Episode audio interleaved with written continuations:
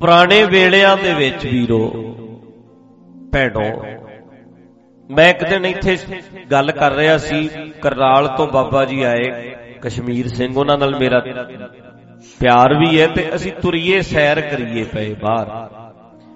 ਉਹ ਮੈਨੂੰ ਸੈਰ ਕਰਦੇ ਕਰਦੇ ਦੱਸਣ, ਬਾਬਾ ਜੀ, ਭਾਈ ਸਾਹਿਬ ਮਾਗ ਵਿੱਚ ਜਾ ਕੇ ਨਾ ਮਾਗ ਦੇ ਮਹੀਨੇ 'ਚ ਮਾਗ ਫੱਗਣ 'ਚ ਕਣਕਾਂ ਮੁੱਕ ਜਾਂਦੀਆਂ ਸੀ। ਕਣਕ ਮੁੱਕ ਜਾਂਦੀ ਸੀ, ਫਿਰ ਕਹਿੰਦੇ ਚੌਲ ਖਾ ਕੇ ਗੁਜ਼ਾਰਾ ਕਰਦੇ ਸੀ। ਜਾਂ ਕੋਈ ਬਾਜਰਾ, ਮੱਕੀ ਕਹਿੰਦੇ ਐਦਾਂ ਨਹੀਂ ਸੀ ਹੁੰਦਾ ਕਿ ਸਾਰਾ ਸਾਲ ਕਣਕ ਚੱਲ ਜਾਏ। ਸਾਰਾ ਸਾਲ ਕਣਕ ਨਹੀਂ ਸੀ।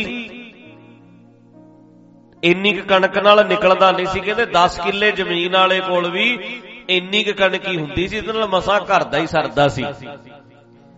ਜਿਹਦੀ 100 ਮਣ ਕਣਕ ਨਿਕਲਦੀ ਹੁੰਦੀ ਸੀ, ਲੋਕ ਗੱਲਾਂ ਕਰਦੇ ਸੀ ਵੀ ਫਲਾਣੇ ਬੰਦੇ ਦੀ ਐਤਕੀ 100 ਮਣ ਕਣਕ ਨਿਕਲੀ ਹੈ 100 ਮਣ ਕਣਕ ਕਹਿੰਦੇ 10 15 ਕਿੱਲਿਆਂ ਚੋਂ 20 ਕਿੱਲਿਆਂ ਚੋਂ ਨਹੀਂ ਸੀ ਨਿਕਲਦੀ। ਅੱਜ ਕੱਲ 100 ਮਣ ਕਣਕ 2 ਕਿੱਲਿਆਂ ਚੋਂ ਨਿਕਲ ਆਉਂਦੀ। 100 ਮਣ ਕਣਕ 2 ਕਿੱਲਿਆਂ ਚੋਂ ਨਿਕਲ ਆਉਂਦੀ ਹੈ। ਤੇ ਪਹਿਲੇ ਵੇਲਿਆਂ ਦੇ ਵਿੱਚ 20 ਕਿੱਲਿਆਂ ਦੇ ਵਿੱਚੋਂ ਵੀ 100 ਮਣ ਕਣਕ ਨਹੀਂ ਸੀ ਨਿਕਲਦੀ। ਆ ਕਿਉਂਕਿ ਕਣਕ ਜਿਹੜੀ ਆ, ਹਾਈਬ੍ਰਿਡ ਕਿੰਨਾ ਕੁਝ ਅੱਗੇ ਤੋਂ ਅੱਗੇ ਆ ਗਿਆ। ਨਵੀਂ ਤੋਂ ਨਵੀਂ ਟੈਕਨੋਲੋਜੀ ਆ ਗਈ। ਇਹਦੇ ਵਿੱਚ ਵੀ ਸਾਇੰਸ ਨੇ ਕੰਮ ਕੀਤਾ ਹੈ।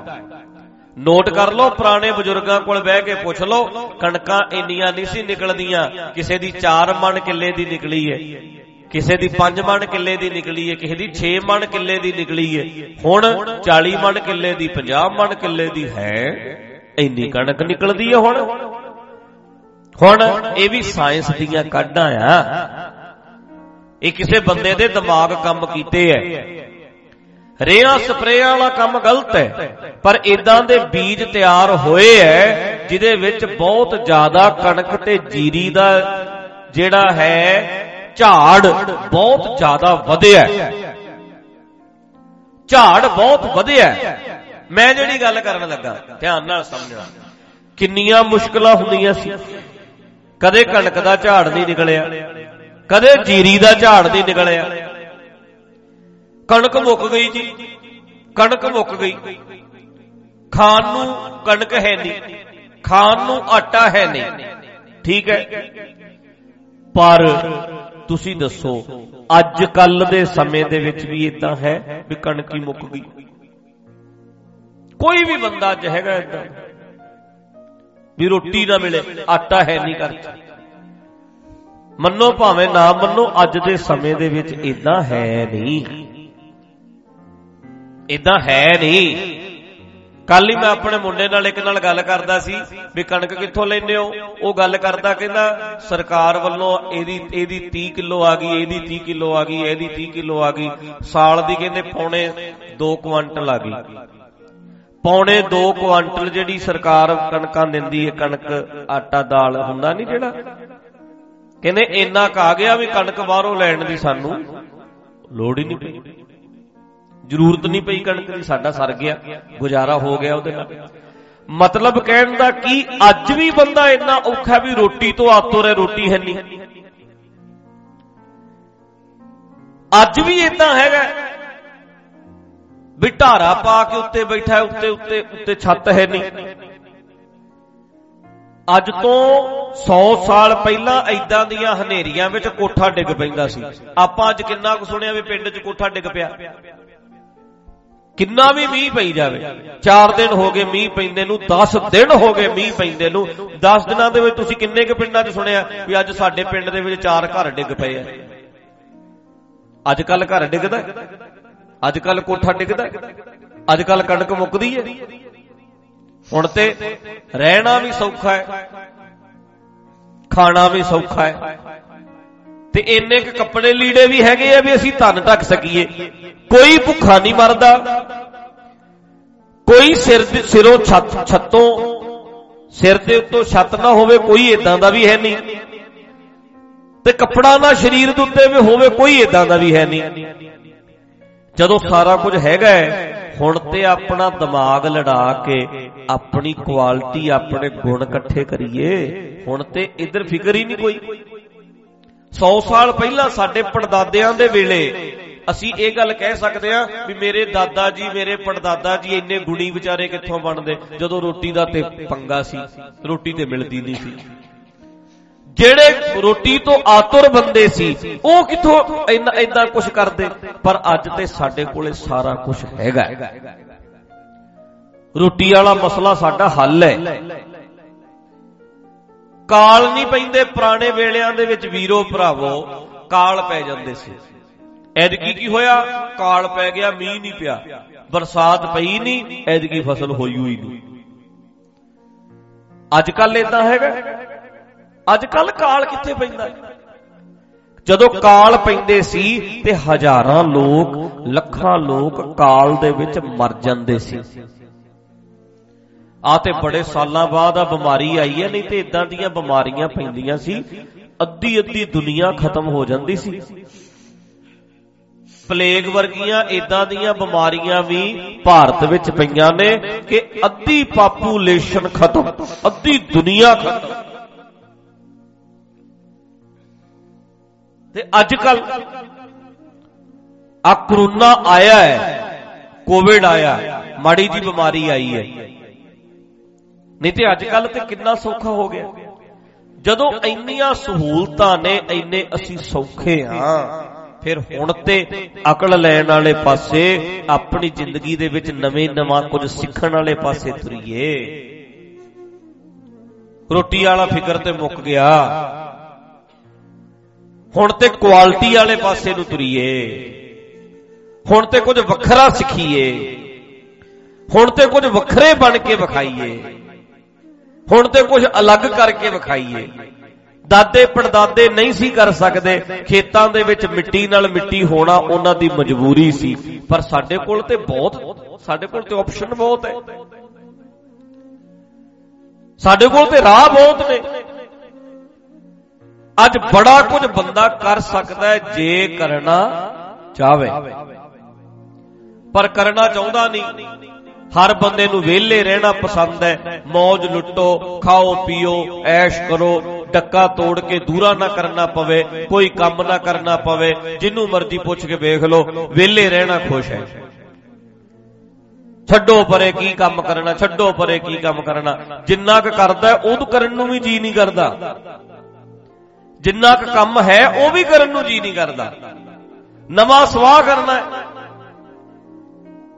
ਪਰ ਜੇ ਅਸੀਂ ਕੁਝ ਆਪਣੀ ਜ਼ਿੰਦਗੀ ਵਿੱਚ ਨਵਾਂ ਕਰੀਏ, ਮਿਹਨਤ ਕਰੀਏ, ਕਿਉਂਕਿ ਲੋੜ ਅੱਜ ਹੈ ਵੱਧ ਤੋਂ ਵੱਧ ਕੁਆਲਿਟੀ ਆਪਣੇ ਵਿੱਚ ਪੈਦਾ ਕਰਨ ਦੀ। ਆਪਣੇ ਜ਼ਿੰਦਗੀ ਵਿੱਚ ਗੁਣ ਸੰਗ੍ਰਹਿ ਕਰਨ ਦੀ, ਗੁਣ ਇਕੱਠੇ ਕਰਨ ਦੀ। ਵੱਧ ਤੋਂ ਵੱਧ ਇਕੱਠਾ ਕਰੀਏ। ਪੁਰਾਣੇ ਵੇਲਿਆਂ ਤੇ ਰੋਟੀਆਂ ਪਿੱਛੇ ਹੀ ਸਾਰੀ ਜ਼ਿੰਦਗੀ ਲੰਘ ਗਈ। ਆਟਾ ਹੀ ਮੁੱਕ ਗਿਆ ਜੀ ਅਖੇ। ਕਣਕ ਹੀ ਮੁੱਕ ਜਾਂਦੀ ਹੈ ਜੀ। ਐਦਾਂ ਦੇ ਪੰਗੇ ਹੋ ਜਾਂਦੇ ਹੁੰਦੇ ਸੀ। ਪਰ ਹੁਣ ਤੇ ਬੜੀਆਂ ਮੌਜਾਂ ਨੇ। ਹੁਣ ਤੇ ਜਿੰਨਾ ਹੋ ਸਕਦਾ ਆਪਣੀ ਜ਼ਿੰਦਗੀ ਦੇ ਵਿੱਚ ਆਪਣੇ ਆਪ ਨੂੰ ਡਿਵੈਲਪ ਕਰ ਲਈਏ। ਆਪਣਾ ਇੱਕੋ ਇੱਕ ਦਿਮਾਗ ਹੈ, ਜਿਹਨੂੰ ਮਰਜ ਜਿੰਨਾ ਚਾਹੋ ਤੁਸੀਂ ਵਧਾ ਸਕਦੇ ਹੋ। ਆਪਣੇ ਮਾਈਂਡ ਨੂੰ ਜਿੰਨਾ ਚਾਹੋ ਵਧਾ ਸਕਦੇ ਹੋ। ਕੱਤ ਹੈ, ਇਹ ਇੱਕ ਥਾਂ ਤੇ ਜਾ ਕੇ ਰੁਕ ਜਾਂਦਾ ਤੁਹਾਡੇ ਵੱਸ ਦੀ ਗੱਲ ਨਹੀਂ ਰਹਿ ਜਾਂਦੀ। ਕਈ ਚੀਜ਼ਾਂ ਤੁਹਾਡੇ ਵੱਸ ਦੀ ਗੱਲ ਨਹੀਂ ਹੁੰਦੀਆਂ। ਨੱਕ ਫੀਨਾ ਹੋ ਗਿਆ, ਨੱਕ ਪਤਲਾ ਹੋ ਗਿਆ। ਠੀਕ ਹੈ, ਫੀਨਿਆਂ ਦੀ ਆਪਣੀ ਖੂਬਸੂਰਤੀ ਹੈ, ਪਤਲੇ ਨੱਕਾਂ ਵਾਲਿਆਂ ਦੀ ਆਪਣੀ ਖੂਬਸੂਰਤੀ ਹੈ। ਮਦਰਿਆਂ ਦੇ ਆਪਣੇ ਫਾਇਦੇ ਨੇ, ਵੱਡੇ ਕੰਦਾਂ ਵਾਲਿਆਂ ਦੇ ਆਪਣੇ ਫਾਇਦੇ ਨੇ। ਸਭ ਆਪਣੀ ਆਪਣੀ ਜਗ੍ਹਾ ਠੀਕ ਹੈ। ਹਰ ਚੀਜ਼ ਨਹੀਂ ਵੱਸ ਵਿੱਚ ਹੈ, ਪਰ ਦਿਮਾਗ ਹੈ ਜਿਹੜਾ। ਕਦ ਨਹੀਂ ਤੁਸੀਂ ਵਧਾ ਸਕਦੇ, ਪਰ ਦਿਮਾਗ ਵਧਾ ਸਕਦੇ। ਚਾਹੋ ਤੇ ਆਪਣੇ ਦਿਮਾਗ ਨੂੰ ਵਿਕਸਿਤ ਕਰ ਲਓ, ਇਹਨੂੰ ਡਿਵੈਲਪ ਕਰ ਲਓ। ਜਿੰਨਾ ਚਾਹੋ ਤੁਸੀਂ ਇਹਨੂੰ ਖੋਲ ਸਕਦੇ ਹੋ ਦਿਮਾਗ ਆਪਣੇ। ਦਿਮਾਗ ਨੂੰ ਚੈਲੰਜ ਮਿਲੇਗਾ, ਇਹ ਖੁੱਲਦਾ। ਭਲਾ ਕਿਵੇਂ ਮੈਂ ਤੁਹਾਨੂੰ ਛੋਟੀਆਂ ਛੋਟੀਆਂ ਐਕਸਰਸਾਈਜ਼ ਦੱਸਾਂ ਜੇ ਮਾੜਾ ਜਿਹਾ। ਜਿਵੇਂ ਮੰਨ ਲਓ, ਤੁਸੀਂ ਬ੍ਰਸ਼ ਕਰਦੇ ਹੋ ਸੱਜੇ ਹੱਥ ਨਾਲ। ਦਿਮਾਗ ਤੇਜ਼ ਕਰਨਾ ਆਪਣਾ। ਸੱਜਾ ਹੱਥ ਵਰਤਦੇ ਹੋ। ਸੱਜਾ ਛੱਡੋ, ਖੱਬਾ ਵਰਤਣਾ ਸ਼ੁਰੂ ਕਰ ਦਿਓ। ਹੁਣ ਖੱਬਾ ਹੱਥ ਵਰਤਣਾ ਸ਼ੁਰੂ ਕਰਤਾ। ਰੋਟੀ ਖੱਬੇ ਨਾਲ ਖਾਣੀ ਸ਼ੁਰੂ ਕਰਤੀ। ਲਿਖਣਾ ਖੱਬੇ ਨਾਲ ਸ਼ੁਰੂ ਕਰ ਦਿਓ। ਸੱਜਾ ਤੇ ਈਜੀ ਹੈ। ਖੱਬੇ ਨਾਲ ਲਿਖਿਆ ਹੀ ਨਹੀਂ ਜਾਂਦਾ। ਟੇਢੇ ਡਿੰਗੇ ਲਿਖਾਂਗੇ ਲਿਖਾਂਗੇ ਲਿਖਾਂਗੇ ਲਿਖਾਂਗੇ। ਜਦੋਂ ਤੁਸੀਂ ਖੱਬੇ ਹੱਥ ਨਾਲ ਲਿਖਣਾ ਤੇ ਤੁਹਾਡੇ ਦਿਮਾਗ ਦੋਵੇਂ ਹਿੱਸੇ ਕੰਮ ਕਰਨੇ ਸ਼ੁਰੂ ਹੋ ਜਾਣਗੇ। ਸਮਾਂ ਪਾ ਕੇ। ਚੈਲੰਜ ਮਿਲ ਗਿਆ। ਦਿਮਾਗ ਲਈ ਇੱਕ ਚੈਲੰਜ ਮਿਲ ਗਿਆ। ਵੀ ਆਹ ਕਰਕੇ ਵੇਖੀ ਮੰਨ ਲਓ ਇਹ ਇੱਕ ਬ੍ਰੇਨ ਦੀ ਐਕਸਰਸਾਈਜ਼ ਹੈ। ਬਾਹਰ ਕੋਈ ਖੜਾ ਗੇਟ ਖੋਲ ਦਿਓ, ਬਾਹਰ ਠੰਡ ਹੈ। ਐਕਸਰ ਇਧਰ ਸੁਣੋ। ਐਕਸਰਸਾਈਜ਼ ਹੈ ਦਿਮਾਗ ਦੀ। ਜਦੋਂ ਅਸੀਂ ਸੱਜਾ ਹੱਥ ਵਰਤਦੇ ਆ ਅਸੀਂ ਖੱਬਾ ਵਰਤਣਾ ਸ਼ੁਰੂ ਕਰ ਲਿਆ। ਸੱਜੇ ਹੱਥ ਨਾਲ ਖਾਂਦੇ ਆ, ਅਸੀਂ ਖੱਬੇ ਨਾਲ ਖਾਣਾ ਸ਼ੁਰੂ ਕਰ ਲਿਆ। ਸਾਡਾ ਜ਼ੋਰ ਲੱਗਣਾ ਦਿਮਾਗ ਦਾ।